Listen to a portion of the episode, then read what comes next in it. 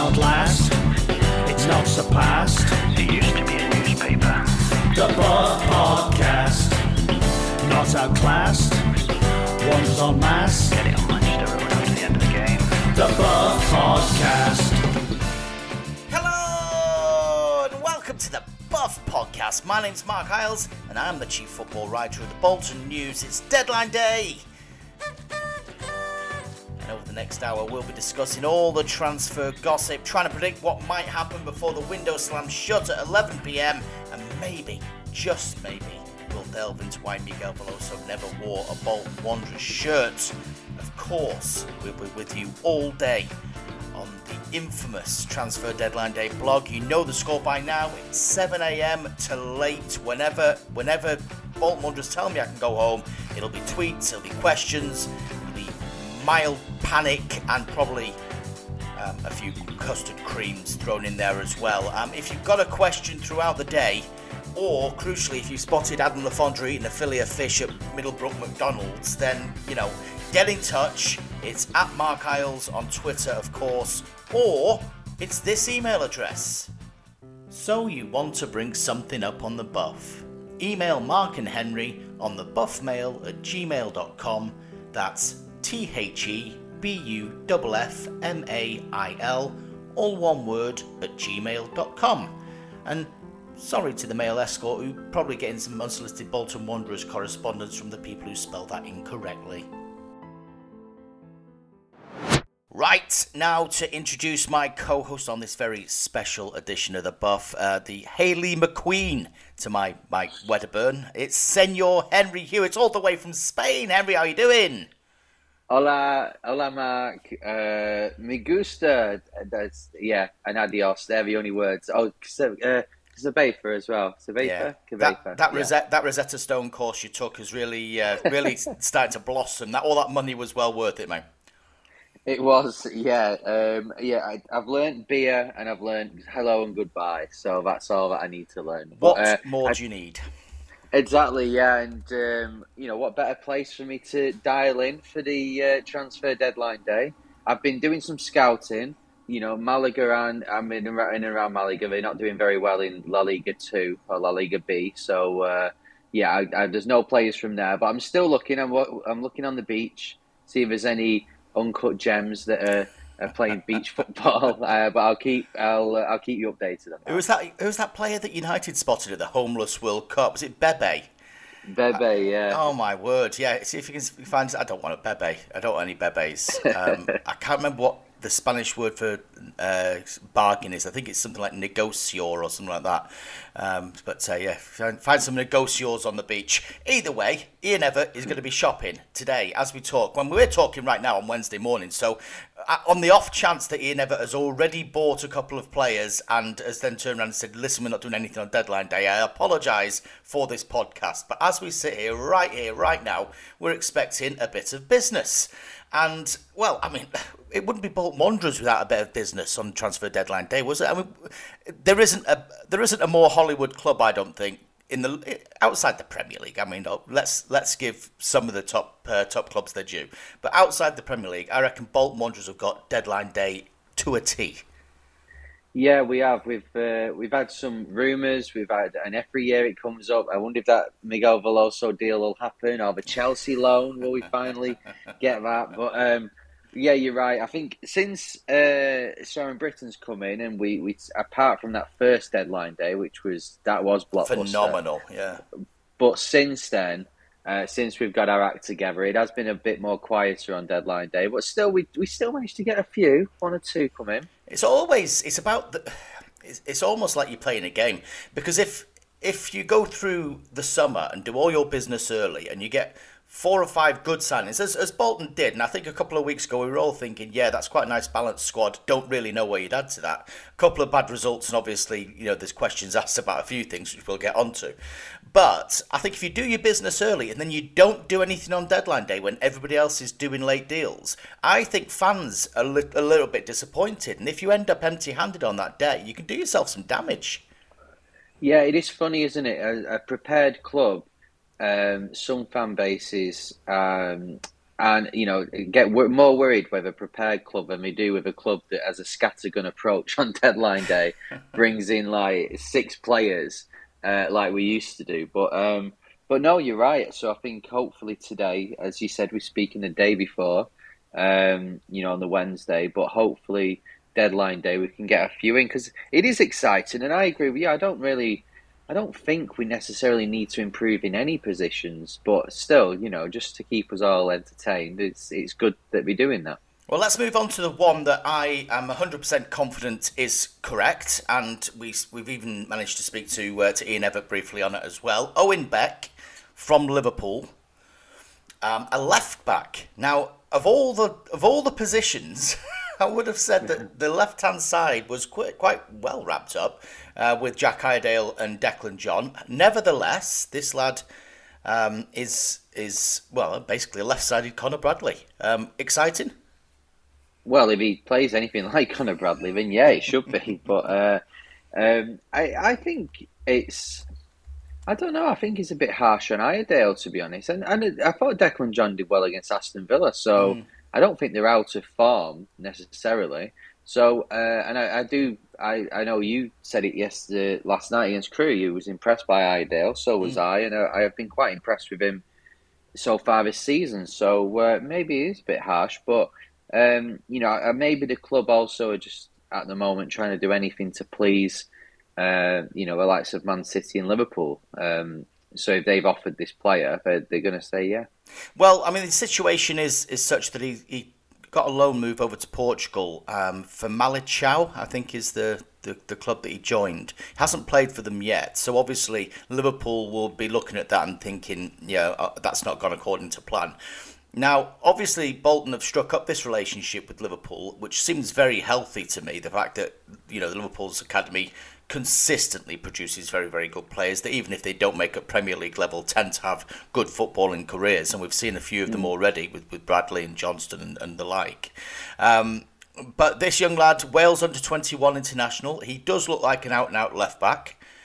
Um, maybe it gives Ian Evatt a little bit more of an opportunity to use Jack Iredale as a left-sided centre half because the one position that really at the moment doesn't look like it has a, a, proper backup is, is George Johnston. Johnston seems to play come rain, wind or shine. And maybe that just gives Ian Evatt the option of still having his two wing backs, but actually being able to rotate Johnston as well. Yeah, um, there's always that. I know he's said already that he wants to, uh, you know, he wants to rotate. He wants players to, you know, players aren't going to be playing. They, well, I think, barring Trafford, I think the majority of the squad are going to be playing less minutes than they have done for a lot of the previous yeah. seasons. But, um, but yeah, it's uh, it's all part of his rotation, and uh, I don't know. Maybe the last two games, you look at Plymouth and Sheffield Wednesday, and uh, an element of the Villa game. Maybe he's the he's changed his mind a bit on the defence, and he wants extra extra options for uh, for different styles of play. Well, that's that's the interesting thing to me is that I would have said a couple of weeks ago. In fact, I think Ian Evatt said a, a, a good few weeks ago now that he didn't want any more strikers. He felt that bringing in another striker might just upset the balance, and that it would be difficult to keep everybody happy. But we now get ourselves a, six weeks down the line from when he said that. A couple of you know fairly average uh, results. Plymouth, um, uh, you know Sunderland, uh, uh sorry Sunderland, Aston Villa. A, a, couple of games where um, and Sheffield Wednesday. A couple of games where the, the attackers has created lots of chances, but they failed to take the chances. All of a sudden, we're thinking, hmm, maybe they do need a striker. Uh, do you, do, do you feel that? Do you do you still think? Do you have faith in what he's got, or do you think another striker couldn't do any harm? Um, I do have faith in what he's got, and I think that I mean players don't turn bad overnight. I just think we've had, uh, you know, and and each one of after Bakayoko scored yesterday, each one of them has scored now this mm. season in the first month, um, and Dion looks sharp again. So not necessarily, but again, it depends who it is. You know, I know there's uh, rumours of, of players coming in from the championship who have, have scored goals. I noticed. So I don't know where the the, Vydra being at the hotel came from, but that was one earlier in the week.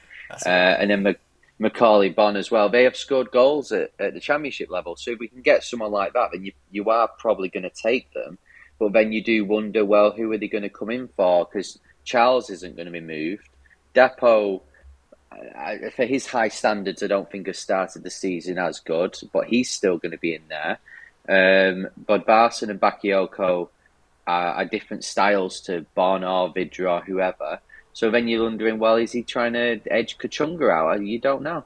No, I mean Macauley Bonne was another one that's from QPR that's that's cropped up. He's obviously got form in this division. Scored goals at Ipswich last season. I think he's a good player. I think he'd be an excellent addition. We did actually put that to Ian Evatt when we spoke to him after the Crewe game on Tuesday night, and and he uh, he was quite quite upfront about the um, Owen Beck stuff, but I think he said, "Listen, I don't want to talk about uh, players at other clubs." Um, when it came to QPR's, uh, I like that. I'll, I'll Yeah. talk about players from some clubs, but not others.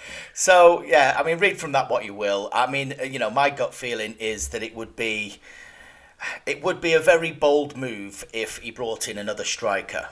Um, that's not that's not to say I won't be shocked at some stage. It's, it wouldn't be the first time, but I do, uh, uh, you know, as you say, I think there are so many options, and I think it would be difficult to turn around to, to a Kachunga or to Bodvarsson, who's already injured, and, and say, listen, you're going to have to get a thinner slice of the pie this season.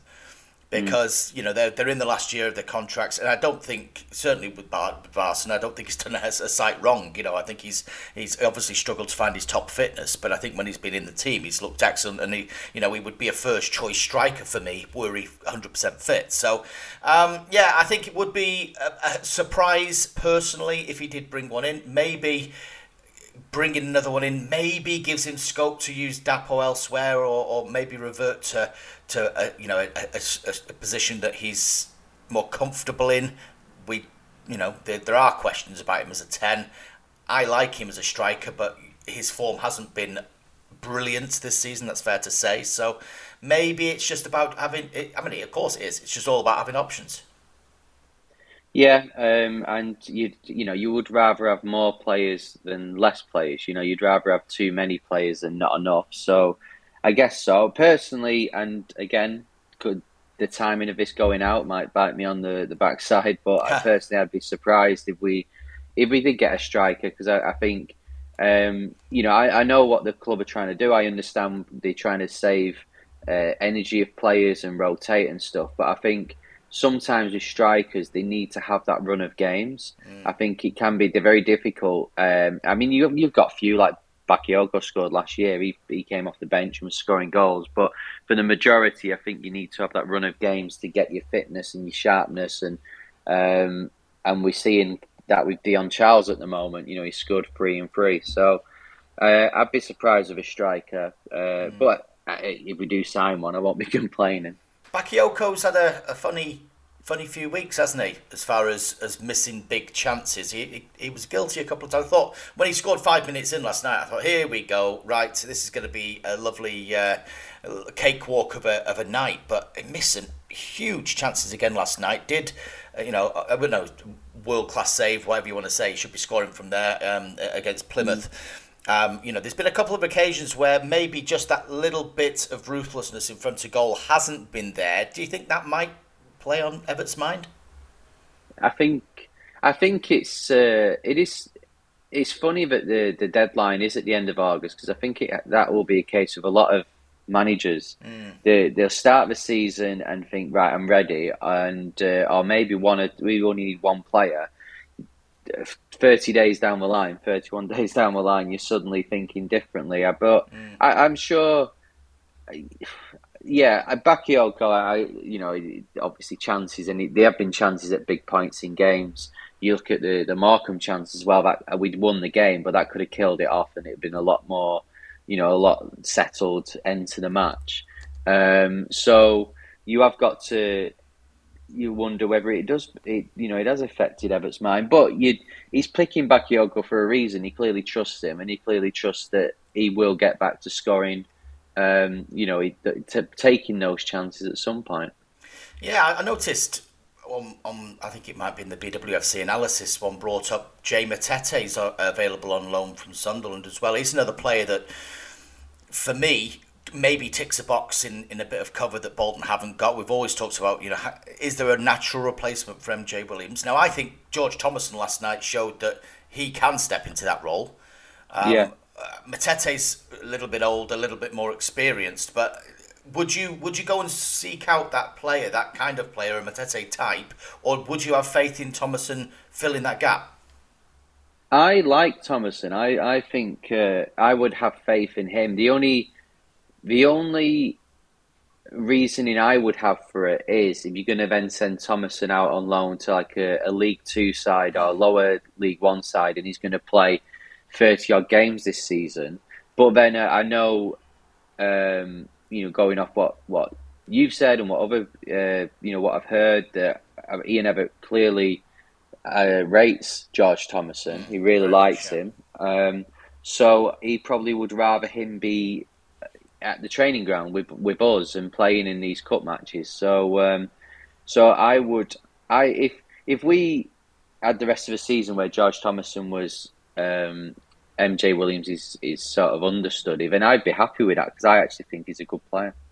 Yeah, I mean, he certainly impressed me last night. I thought he, he got about the pitch, he, he broke up play well. But again, you're talking about a, a League Two side in Crewe and, and one that had made eight changes as well. I think it's important to, to put that into context a little bit that Bolton dominated a game against an opponent that was quite ripe there to, to dominate. But no, I, I like Thomason. I like his attitude. I, I do wonder whether or not that time, as you mentioned there, uh, time out on loan might do him well because he's going to be getting regular games. With this, you play in the EFL Cups, you get little bits of, you know, slices of, of uh, substitute uh, appearances. I, am not sure how easy it is to come in and, and, and hit the ground running. I mean, he did okay last night, but as the season goes on, maybe it, it becomes a little bit harder to do that. I do find that with with Joel Dixon as well, who I'm, I'm sure we will discuss. Um, uh, in fact, let's let's do it now. Let's let's rip the band-aid off, Henry. Um, now we we said last last week, and I stand by it. By the way, I think there was a, an overreaction to Joel Dixon's performance in the Carabao Cup. I thought there was a big overreaction. Yes, no question that third goal very much his his uh, his doing. Um, not brilliant at all. I totally get as well that his confidence when he came out of the team was not brilliant. However, I'm not sure that is is it necessarily equates to the to the reaction there has been. Now, obviously, he did himself no favors with the goal last night. Um, for those who didn't see it, big cross from the left. Uh, not really. I wouldn't say uh, picking out a teammate, but there was there was a striker in there uh, for Crewe. Joel Dixon appeared. It looks like he, he almost walked into trouble, but he walked into the back of Owen Toal, who inadvertently I think just got in the way and it, it kind of dribbled off the pair of them and, and into the net. Um, and the keeper just sort of stood there looking a bit apologetic. Now he didn't do anything else wrong on the night, but people will obviously bounce back to that one mistake as they do with goalkeepers, and, and obviously, you know that's what they're judged on have we got to the stage where they, they need to seek a replacement? Um, well, we kind of mentioned it last week, didn't we? That uh, who what who would you bring in? You're either bringing in uh, someone like a Matt Gilks who uh, can then I don't know do his coaching badges with us and and be a, an understudy to Trafford who's got more experience. But then you think, well, we've already I know Matt Gilks doesn't play, but he's not going to come in as a goalie coach, is he? Whoever this person is. So that option. I'm, I'm not is- sure you're going to convince Chelsea to come back out of retirement again either. Bless him.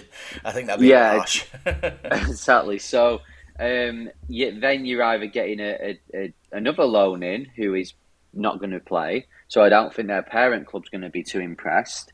Um, you you can't really sign someone unless you're saying right, Trafford's our number one this year. We don't think we're going to get him next year.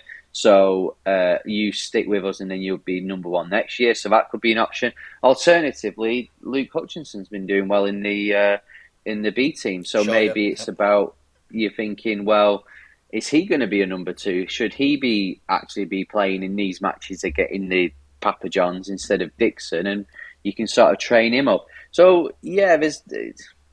I, I, I don't know if who to bring in. I mean, in regards to Dixon, I I don't see him being our long term number one. So if, if there was an option, somebody to take him on, you'd probably say it's probably best for him that he does that. Um, because you've got to remember as well that most of the time we don't actually have a number one on the bench. So Dixon is is literally just there as someone to go in goal, while the the first eleven have shots in the warm up. So you wonder for his mentality is is that what he wants? Yeah, I mean, for me, of all the options there that you've discussed, I think bringing Luke Hutchinson in on a match day for me would be more preferable because there's, there's a better, there's a longer game there because we've said, uh, as we did last week, talking about Trafford's long-term future isn't with Bolton Wanderers. There's no way on earth it's with Bolton Wanderers, as it looks here. He's got five years at City. He wants to be number one at City. You would expect that if Bolton, you know, if Bolton were to get promotion this season, I could very well imagine Trafford saying, you know, I would like to stay on at that club. Whether City agree or whether City want to see him go and expand his horizons, you know, and go abroad, whatever it might be, you know, that's that's probably to, to be seen. But I'm sure they're going to want him next season to be playing at a higher level of football so he can develop. He doesn't want to be hmm. stuck mm. on a five year contract at City just being loaned out to League One every year. So Bolton have got to have a long term plan. And I think the only long term plan they can have at the moment is to try and develop Hutchinson, who needs game time. Um, at the moment, with the way the B team is, he needs to be at the club because they need a regular number one. Um, do you swap it round and, and have Dixon playing in the B team and, and give Hutchinson that little bit of experience whenever decides he wants to, to name a keeper on the bench on the occasions that he feels it's warranted? It's it's a difficult one. I again, you know, I, I stick my neck out. I don't see him bringing in a goalkeeper on deadline day but that is definitely uh, a situation that he needs to have a look at and, and you know maybe by the time the next transfer window comes around it may be one he has to actually move on because you don't want to be getting into that situation that they found themselves in in his first November where the, the goalkeeper you know if Trafford were to get an injury the goalkeeper that you're bringing in has got no confidence and and it's very easy to do. And with the fan base the size of Bolton's, you can get engulfed very quickly in the negativity and the comments and all that mm. kind of stuff. However, however hard you try, it just happens.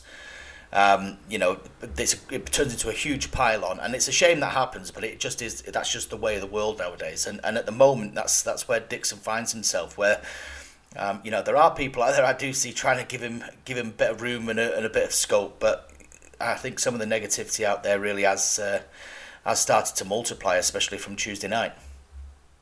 Yeah, um, it is. It, it is a concern because you you it's now, you know, you look at yeah, you look at the last two games, and the, even though I think in the Villa game Dixon made some very good saves, mm. he also made a mistake, and you could argue the first one was a mistake as well. So um, it's now two in a row. So it's at, the, at this level, even though we do want to progress and get to the final of Papa John's, it's not a, a big issue. However, yeah, if he doesn't come in for Trafford in the league and he starts making mistakes, or the um, the the defensive line don't trust him, like we saw with Billy Crellin all those years ago, uh, then that becomes an issue. I do find it hilarious that people are still still debating the fact that I gave him six out of ten for that Villa game. Uh, some hmm. one whole week later, there are grown men discussing uh, a number. Anyway, ah, dear, dear, dear, dear. Um, right, yeah. I mean, looking at the squad then. So let's. Uh, thanks again to uh, to Cameron at uh, BWFC Analysis because I've basically uh, just stolen your graphic to have a look at this um, about the bounce of the squad. He's he's very nicely uh, typed it all out and made it all nice and accessible. Um, so in goal, You've got Trafford and Dixon. Just discussed that. I think yeah, chances of adding to that. Should should they do it? Yes, probably. But will they do it? I doubt. You're looking at the centre halves. So your left hand side options now: Jack Iredale and George Johnston. In the middle, we saw Owen Toal for the first time the other night. I think he'll be a backup to Santos. I think he'll learn his game behind Santos. Yeah. And then you've got Aimson, who did himself. I thought he played quite well, although he lost his rag a little bit early on. Um, Aimson and Jones on the right side of the centre half. So there's six players there that can play centre half, not including a, like an MJ Williams who could drop in. Are you happy with centre back options? Yeah, I thought Toal did very well. And again, you can't really judge him on a, a basically a Crewe reserve team. Mm. But um, but yeah, I thought he, he, looked composed. He did very well. You could argue that he was part of the goal. You know, the mess that happened there. But I think overall, for a debut, he, he looked quite composed. Mm. Um, so yeah, I'm happy with happy with our defensive options. So the wing backs, the left hand side, we're looking now as as Iredale, as a possible. Declan John, obviously, and then potentially Owen Beck as well. So there's there's three potentials on that left hand side. On the right hand side, you have uh, Connor Bradley. Kieran Sadlier and Lloyd Isgrove as well, who missed out on Tuesday night, has has that same foot problem only a minor one that that, uh, that that Ricardo Santos has, and that stopped him playing the other night, which is a shame because he was looking forward to seeing him. But that's three right backs. We said last week, is that one too many? But obviously it's not because he's doubling up on the left as well. Yeah, um, you know we we have got plenty of options. You've got to think Isgrove still getting into the swing of things, so it may take him a, a month or two to be anywhere near being able to play, you know, a full ninety minutes Sadlier, I saw the other day that he's not only a right wing back but also can play behind the strikers. So yeah, maybe because let's face it, that spot is Bradley's for the season. You know the way he started. Yeah, yeah. So to have those options behind him who aren't necessarily fixed right backs, I think that's that's fine because Sadlier he can play there. He's he's played well. Isgrove can, but ideally Bradley would play forty odd games for us this season, and and it would be his position. So um, I'm a bit a bit general here with the positioning, but central midfield, let's say um, MJ Williams, obviously George Thomason as the more more defensive types. You have uh, Kyle Dempsey, um, uh, Aaron Morley, uh, Josh Sheehan, and Kieran Lee. Dempsey probably in a, posi- in a, in a kind of a, a, league of his own. There, he's more of your number eight up and down kind of type, and then the other three, Morley, Lee, and Sheehan, more more of your creative types. More maybe even venturing into number ten as uh, like a number ten role as well. Although Morley can sit, uh, Morley and Sheehan can both play deep. There's yeah. a lot of mixture. There's, there's there's a lot of nuance there, and, and I know Ian Evatt often delves into the whole, you know pivots and eights and all, all the all the different technical jargon that he can use to balance out his midfield. But ultimately, it comes to to just trying to find that right blend. Have Bolton got enough there to, to say they've got the right blend? I think so. I quite liked Sheehan the other night because he dropped back and picked up. He was getting passes from Dixon, you know, and the edge of the uh, his own area and running forward with it. Yeah. So he was kind of picking it up in that position. Um, uh, you know, as well. So maybe that's more of a like a that sort of Dempsey kind of role where he's up and down. But um, yeah, I think in mid centre midfield, I mean, Morley's a top top player. Uh, so's Kieran Lee. So uh, you kind of you're happy with that. Um, Sheehan when he gets back on form, hopefully the injury hasn't took too much out of him, and he can see see the form that we saw before his injury. Um, and then Dempsey's he's you know Dempsey has been hit and miss so far in his career, Bolton career. I think he's shown a lot of potential, but he's going to be very good. I think the injuries haven't helped.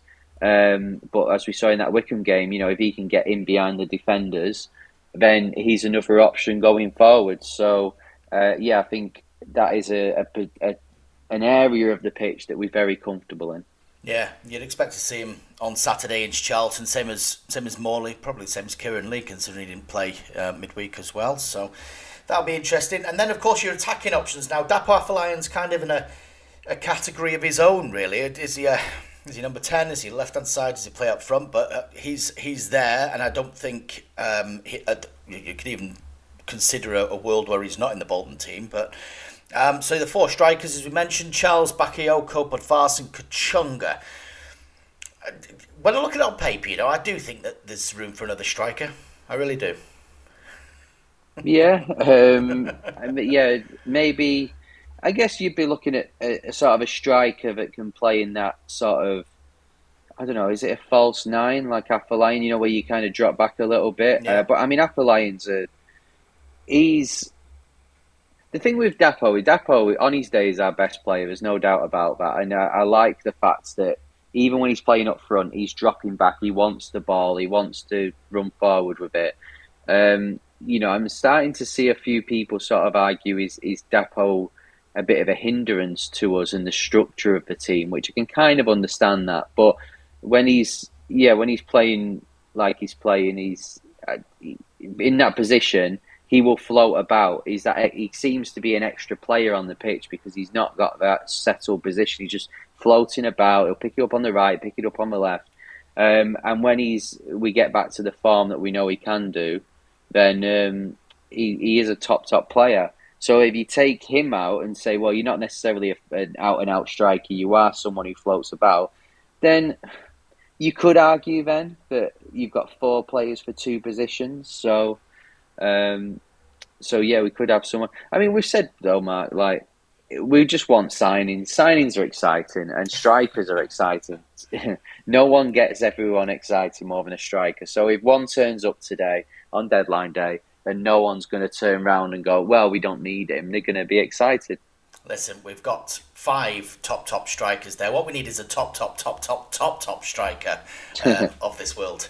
Uh, a little uh, nod to the exploding heads there. Um, yeah, I, when you look at the squad on paper, you know it's, it's nicely balanced, um, but only Ian Evatt will know what he's kind of the the circumstances where he looks at his bench and, and whatever is missing there, you know, a type of striker maybe he hasn't got. Uh, uh, like with this wing back thing, being able to rotate John with a, a an attacking left back as opposed to Jack Iredale. And actually, I thought he was as as good an attacking player as Bolton had mm. last night, weirdly enough. But you know, traditionally he is more of a defensive type. He's more of a physical type, and he can play left hand centre half. I think it's impossible to expect him to be all things to all men, Iredale. But he's been he's been really impressive for me. I've, I've liked Jack Iredale since he came in. Um, so yeah, I, I think I think if I'm going to be forecasting, I think that the left back plus a another for is a, is a possibility. I um, I saw Chris Markham as he left uh, the building last night and and said. Uh, do I do I need to order extra biscuits? And uh, he sort of grinned at me and, and gave me a wink. So I think there's a, there's a there's a possibility they might have one up their sleeve. I think, and and it could be it could be an interesting one. I tell you what though, before we um, before we go on to the more frivolous stuff on transfer deadline day, let's just talk about it as a, a, rule. I'm I'm old enough to remember before transfer deadline days, before all this nonsense and hoo ha and, and glitz and glamour, um, which I think has also died down in the last few years since Jim White did away with his yellow tie and all that sort of stuff. But there's an argument to say that A, it shouldn't exist at all, but B, why on earth does it impact on the season? Why is it allowed to start bef- after the season has started? So clubs have to spend the first few weeks of the season doing what What we're doing with Bolton here, we're rebuilding. We're, we're almost manufacturing a market of, of signings. It, shouldn't it be done in the summer? Yes, there's an argument for that. As someone who enjoys the uh, you know the excitement of it, then no, I think it's it's good where it is. But um, but yeah, you, I mean you, you could say that, but then I, I do personally. I think the, the the where you get the first month to kind of look at players and see where you need uh, you know, where you need um, extra, you know, players coming in in certain positions, I think helps because I think when you do it as a uh, as it ends on like the day before, like the Friday before the start of the season, mm. then I, I, think you've you've got an argument there for it's it's potluck. You know, it's potluck because you can have a team ready there and think this is going to be my team, and then one or two bits don't settle, and then you've got suddenly and then until January to, to deal with it. So I can see your point with that. I can see other people's points with it, but personally, I think it's better that it, you do get that first month just to analyse the team and then address it from there. And then if you still don't get it right in September, then unfortunately you're in for a tough season.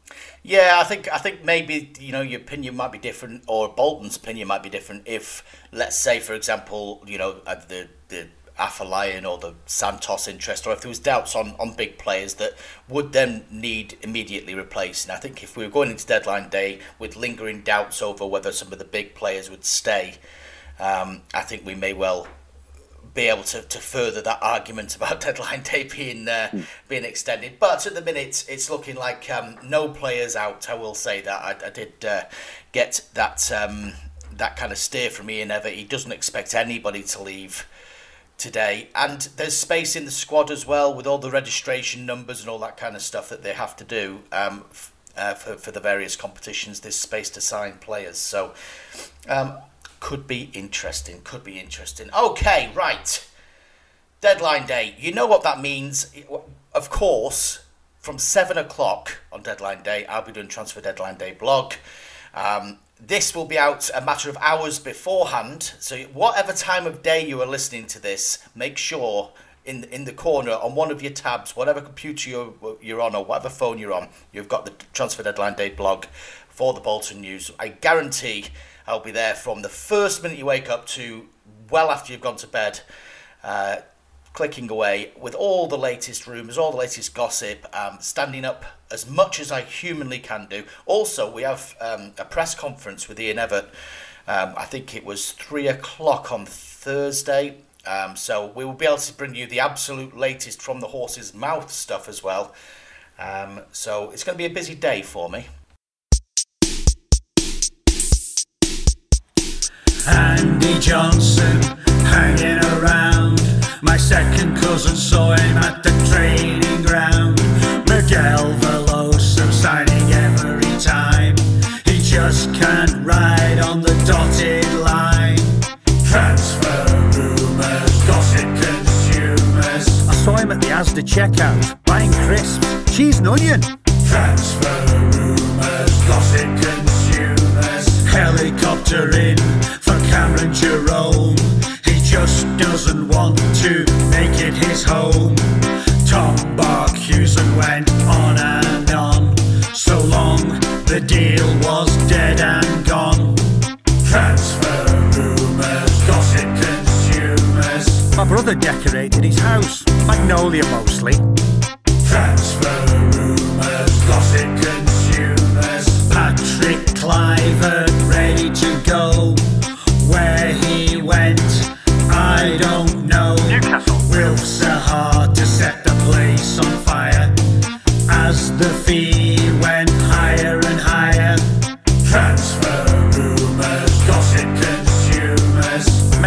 nightclub, signing tomorrow.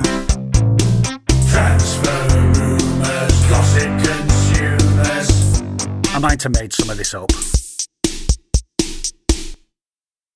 there's there's ten things, ten things that you always see on a transfer deadline day at Wanderers. So I'm just going to take you through them, Henry, and get your little little reaction on them. First of first of all, there is a corridor of uncertainty on uh, transfer deadline day. We, we get up, we talk about biscuits, you know, we talk about, we set things up, we, we look at what's happened overnight, maybe a couple of players have been linked. Everything's happy, everything's great up until about 10 o'clock in the morning. And then either side of lunchtime, it becomes when are we signing somebody? Why haven't we signed somebody?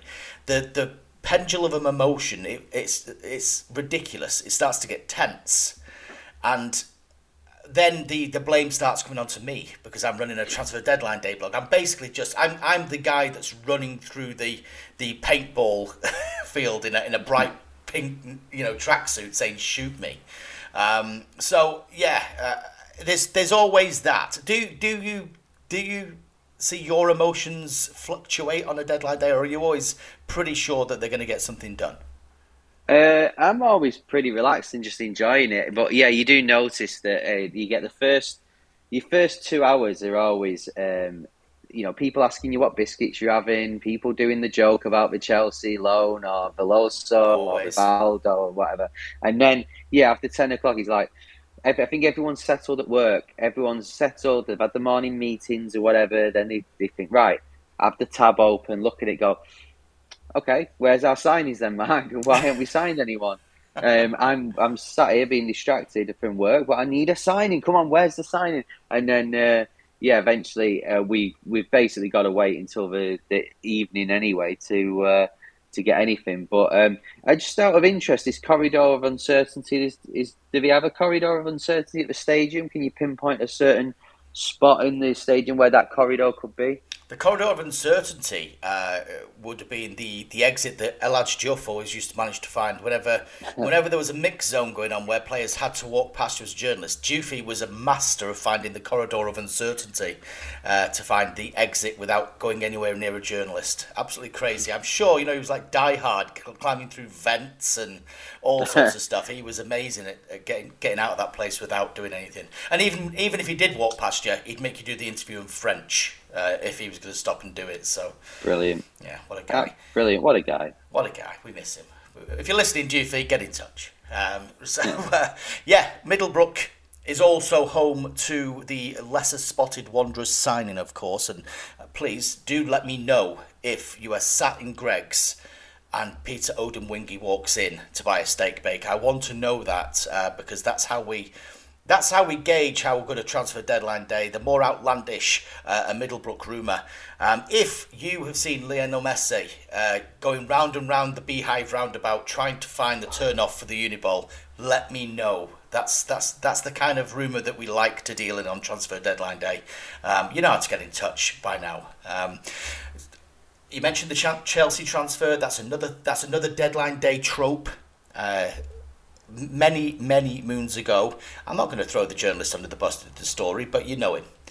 Um, he, he said that Bolton Wanderers were owned, owed rather a loan from Chelsea um, as part of the Gary Cahill deal, and Bolton Wanderers didn't know anything about it. That was the that was the big problem. Um, so for years and years and years people asked me continuously about this loan.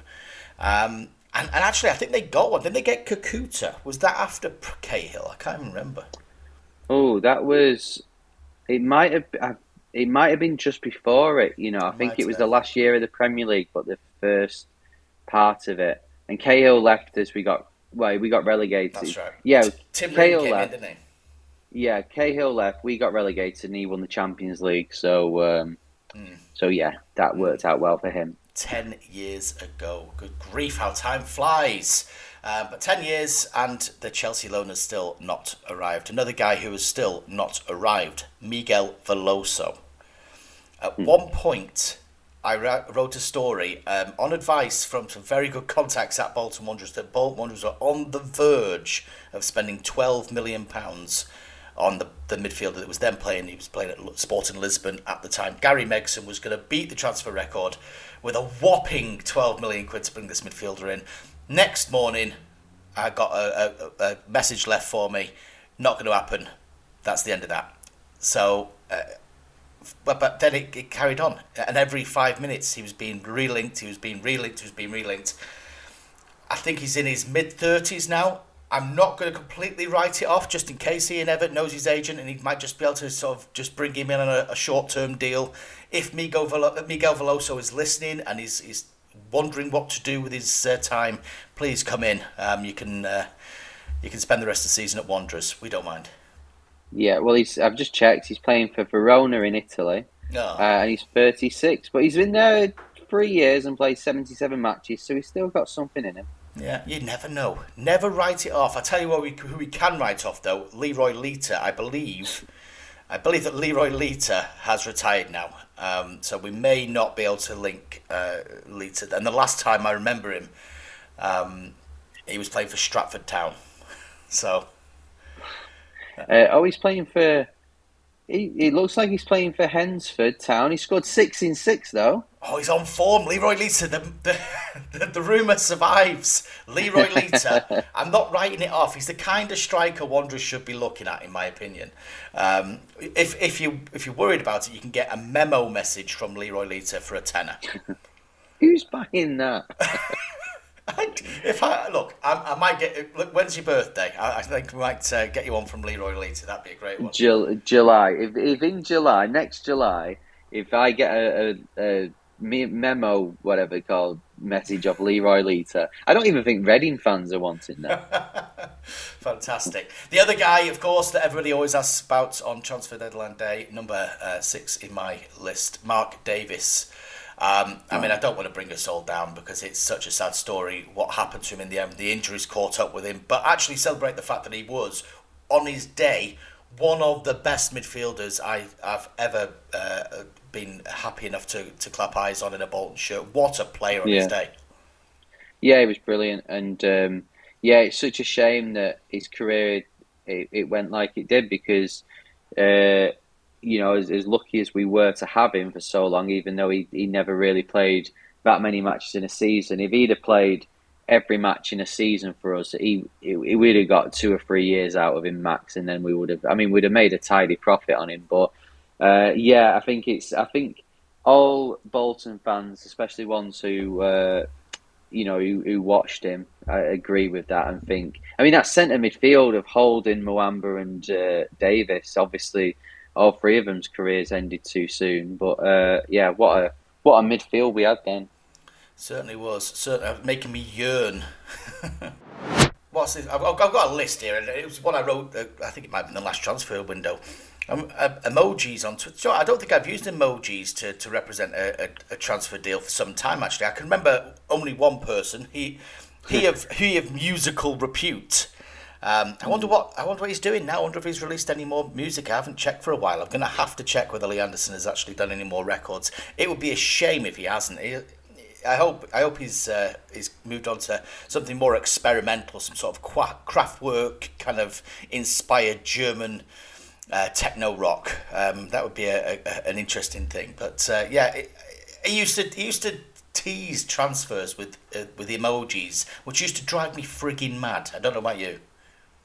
Uh, no, it was it was it was really exciting for me because as soon as you saw it, you're like, yes, we've got a signing coming. You didn't know when it was going to be, whether it was an hour later or whether it was two weeks later. It just, was coming. Just bear in mind, some of these signings was Chinedu Obasi and, and players Basically, basically players, just basically players that he'd said, right, just get in a taxi, turn up at the training ground, and you're going to sign for the club. Nobody else knew. No managers, you know, no secretaries. Nobody else knew about these things. It was just random people picked up at the airport. Could have been me, but anyway. Um, one thing this time, and this is interesting, uh, we're going to have for the first time a transfer window with no Simon Marland. Yeah, that's um, you know he, he obviously worked for the club for many many years, put many many transfers through, um, and uh, yeah, he's. Uh, I mean, to be fair, we have got quite a few through the door without him uh, this summer, but yeah, it's uh, I wonder if he'll be sat watching, looking at your blog, sort of smiling, going, "Oh, I can imagine the how hectic it is at the uni ball right now." Knowing Simon, he will probably be still there anyway. just like, yeah, like reloading the paper tray on the fax machine and, and just making sure everything's uh, everything's working. But yeah, it just occurred to me that it was the last. It's, it's the first one that uh, he won't have been in uh, position as secretary. I wonder uh, if that means I might get to bed a bit earlier, would be nice. Uh, I can remember him leaving me uh, waiting until three o'clock in the morning for Marvin Sordell at one hmm. stage. That was uh, that was an interesting deadline day. Um, and then finally, of course, our last our last transfer deadline day trope. Um, well, biscuits, biscuits. Hmm. And do you know what? I'm going to let you into a little secret here. I don't eat many biscuits. what? This, uh, I'm sorry, I, I, know this is kind of a bit Wizard of Oz, um, you know, staring behind the curtain and all that. I genuinely don't. I quite like biscuits, but I don't. I don't. I don't really have them. I've got to be honest. I've now started to, out of obligation, buy them on deadline day for props. But last dead, last deadline day, I had three packets of biscuits which I'd used in some sort of prop earlier in the day. I didn't open them until after I finished the blog and I was going to bed. Um, by the way, don't eat biscuits in bed, folks. It's not uh, it's not good for marriage. Um, so it uh, no, I mean I, I don't know. I've not decided on my, my biscuit of choice yet. I'm still open to uh, bribes if anybody from McVitie's or um, any of the other major biscuit manufacturers, Tunnocks would be nice. Um, if anybody's yeah. listening, then of course I am open to bribes. But at the minute, I haven't got any. I've got none. I'm sat wow. here Wednesday, biscuit less, and I haven't had biscuits in the house for God knows how long. It's sad, really, isn't it? It is. Well, you did you not do it in your big shop yesterday? We uh, again to peer behind the curtain. We did a test of the line uh, yesterday because we've we've known as you uh, following Bolton around on their Portuguese training camp uh, will remember. Uh, we've had some bad experiences trying to record when uh, one of us is abroad. So we tested it, and you said uh, you were going to do your big shot before the Crewe match. Did you not buy any biscuits there? I mean, if, if I were to tell you this, if I were to tell you the story of my big shop, it would take another podcast. Um, suffice it to say, uh, there was a there was a lot of bickering rather than biscuits, and it ended right. up just being um, a, a, bit a bit brisker than I'd planned. So no, I didn't get a chance to. Uh, I did buy some broken biscuits in a discount shop in Peterborough um, but I left them with my uh, mother and father-in-law. So unfortunately, uh, they are not with me. Um, I thought I packed them in the back of the car. Turns out I haven't. So hey, such is life. Um, I may have to go out and, and seek replacement biscuits this afternoon on Wednesday and, and surprise people.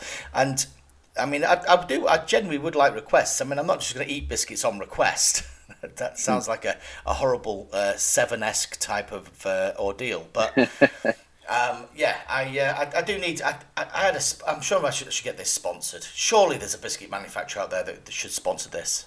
Yeah, I mean, if Tunnocks want to, I know it's not their not their bag with them being Scottish, but uh, yeah, if, if, hey, well, I'll be happy for I'll be happy to get a, a lifetime supply of them them caramel Tunnocks biscuits. Yeah, they're They're good. very They're- nice. I mean, Yeah. whether they're a biscuit or a wafer, I mean, we'll, Hey, pro- we'll you- probably end up filling about 10 a.m. to 11 a.m. with just that that debate. Uh, somebody's bound to ask me about Jaffa cakes and all that kind of stuff. But um, yeah, who knows? Maybe this is the deadline day where I really do turn to the biscuits. Maybe it's. Uh, Maybe there'll be a huge pile of biscuits waiting for me when I turn up at, for the press conference tomorrow afternoon. Who knows? Who knows? What I do know, this weekend, uh, Bolton Wanderers are going to be playing Charlton. So let's have some predictions. Pass us me crystal ball.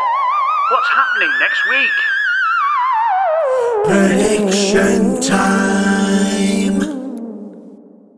Yes, uh, we're going to gaze into the crystal ball.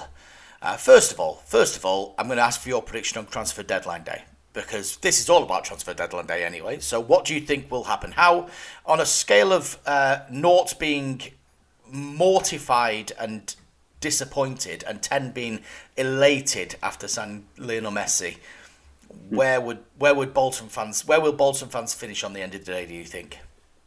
Um, I think it'd be a six or seven. I think if we only signed Owen Beck, I think people would be, uh, you know, when people look at the, the sort of diagram of, of who's who we've got in what position, I think people would be overall happy with our business this summer. Um, and and yeah, so I think it's more of a content. So I'm going to say a six or seven. Yeah, I'm, I'm with you. I'm going to edge towards the seven. I've just got this this sneaky suspicion that uh, that Chris Markham and Ian Evatt have got uh, a little gem up their sleeve. So I'm going to go up to uh, to a seven. I think um, there is a game, and for people that are listening to this podcast beyond transfer deadline day, I don't want to just date it. Uh, sorry, is, is, are you uh, play, playing a tune on some crystal glasses? No, it's, it's we're doing fantasy football. Who's at the door? it's Leroy Lita. Here to sing us a song, it's Leroy Lita. Um, no, it's. Uh, I think it's someone delivering something, but um, hey, Spanish we- Amazon. Yeah, fair enough. Yeah, my wife can deal with that while we talk about our predictions for this weekend.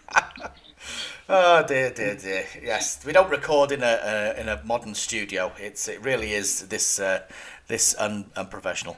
Um, right, Charlton. Yeah, uh, they, they need a result. Well, they needed a result midweek. They, they they got the goals. They you know maybe didn't take as many chances as they probably should have done midweek. Four one against Crewe, but like you said before, all the strikers have scored now. All the strikers are off the mark. Charles particularly looks sharp.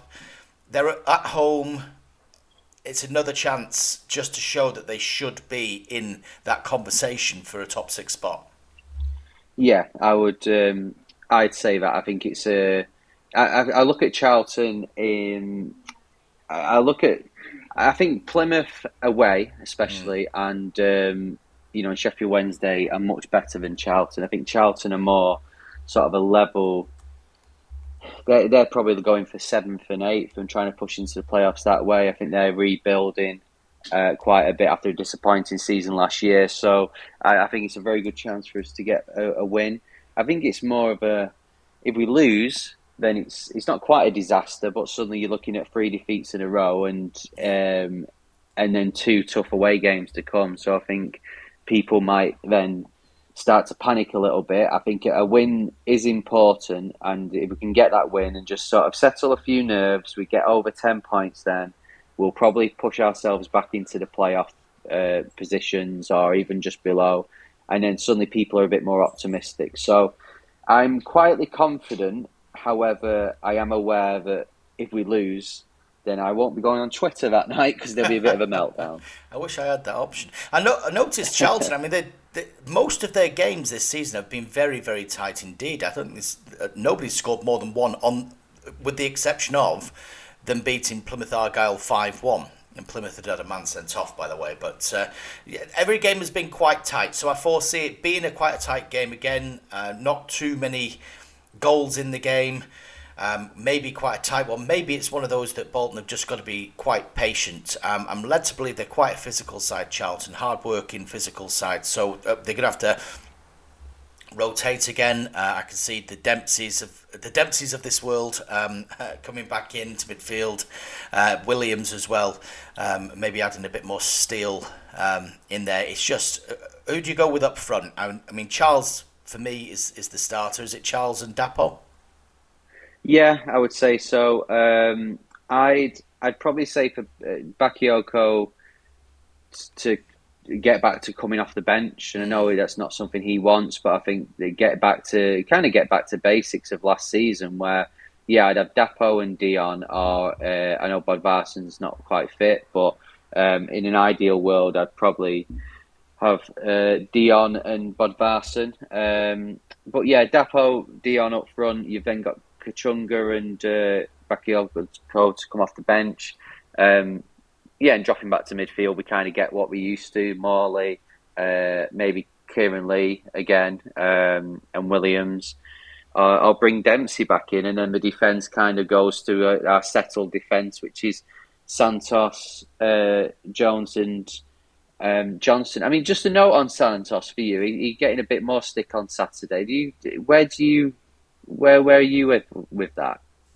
I think you keep faith with him. I don't. I don't think a couple of games makes him uh, a bad player, or a couple of mistakes makes him a bad player. I think he's still feeling his way to his best form, and you don't do that by dropping him and playing him half the time. Um, I, I do think he's a level above Aimson um, as a centre half. I'm afraid that's just that's just the way it is, and more importantly, is is much more suited to the way that Ian Evatt wants to play the game, and is not going to change. He's not going to change the way he plays the game. I, people can bang on about playing direct football all they like. They're not going to do it. Um, and you can say mm. that's stubborn. You can say what the, he believes in the way he wants to play football, and that's the way it's going to be. It, you know, Gary Megson believed in a way of football. Phil Parkinson believed in a way of football, and sometimes it suits people, and sometimes it doesn't. And I appreciate there are people out there that would rather see Bolton lumping it up and, and, and playing a more um, you know percentages game. But um, you know Ian's he's doing what you know he's built he's built a squad in you know to play a certain way. I don't think it it, it smacks of panic if you start trying to do uh, you know plan plan C.